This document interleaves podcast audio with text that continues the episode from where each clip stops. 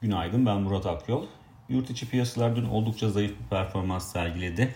BIST endeksine baktığımızda günün sonunda %5'lik e, değer kaybı yaşandı ve devre kesici uygulamasına takıldı endeks 1980 e, puanın hemen altında kapanış yapıldı. Orada teknik açıdan aslında önce de sık sık vurguladığımız gibi e, özellikle 2065 puan seviyesinin önemli olduğunu e, düşünüyorduk ki bu seviyenin üzerinde momentum yakalaması gerekiyordu endeksin kazanımlarını ileri taşıyabilmesi için. Aslında bu bölgede birkaç kapanış yapmayı da başardı endeks ama momentum kazanamadı. Güçlü bir görünüm sergilemekten uzak bir tablo ortaya koydu. Dolayısıyla belirgin bir geri çekilmeye maruz kaldı. E, bu geri çekilmenin, sert geri çekilmenin nedenlerine baktığımızda ise özellikle e, yurt dışında ABD tahvil faizlerinin e, yukarı yönlü eğilim sergilemesinin küresel risk iştahını belirgin şekilde bozduğunu söyleyebiliriz ki 2 yıllık vadede baktığımızda ABD tahvil faizleri Şubat 2020'den bu yana ilk defa %1 seviyesinin üzerini gördü. Diğer taraftan 10 yıllık vadede ise Ocak 2020'den bu yana en yüksek seviyelerde bulunuyoruz.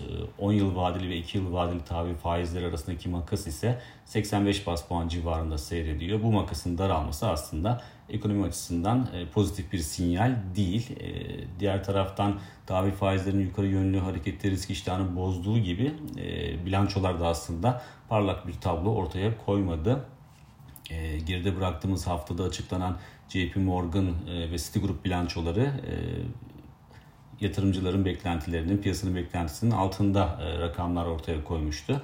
E, dün açıklanan Goldman'ın bilançosunda da benzer şekilde e, yatırımcıların piyasanın beklentisinin altında rakamlar ortaya çıktı. Dolayısıyla bunun da risk iştahını negatif etkilediğini söyleyebiliriz ki %1 ila 2 arasında değer kayıpları vardı yurt dışı piyasalarda. Bunun yanında ama yurt içindeki değer kayıplarının biraz daha fazla olmasının ekstra sebebi ise ee, özellikle e, Rusya borsasında yaşanan geri çekilme orada %8'e yakın bir değer kaybı e, oluştuğunu gördük. Onun da esas sebebi tabii ki bir süredir devam eden e, Ukrayna-Rusya geriliminin artık daha da tırmanmış olması. Dolayısıyla Rusya borsasındaki kayıpların Borsa İstanbul'a da yansıdığını söylemek aslında yanlış olmaz. Bugün ise daha çok endeksin yurt içi piyasaların denge bulma çabası sergilemesini bekliyoruz. Ee, ne kadar e, değer kazanabilecek, dünkü kayıplarını ne kadar telafi edebilecek bunu izleyeceğiz. Bunun yanında tabii ki yurt dışında ABD tabir faizlerinin yukarı yönlü eğilimini devam ettirip ettirmeyeceği ve Ukrayna-Rusya geriliminin e, hangi boyutta olacağı da piyasalar açısından belirleyici olacak unsurlar olarak görünüyor. Bir sonraki podcast'te görüşmek üzere.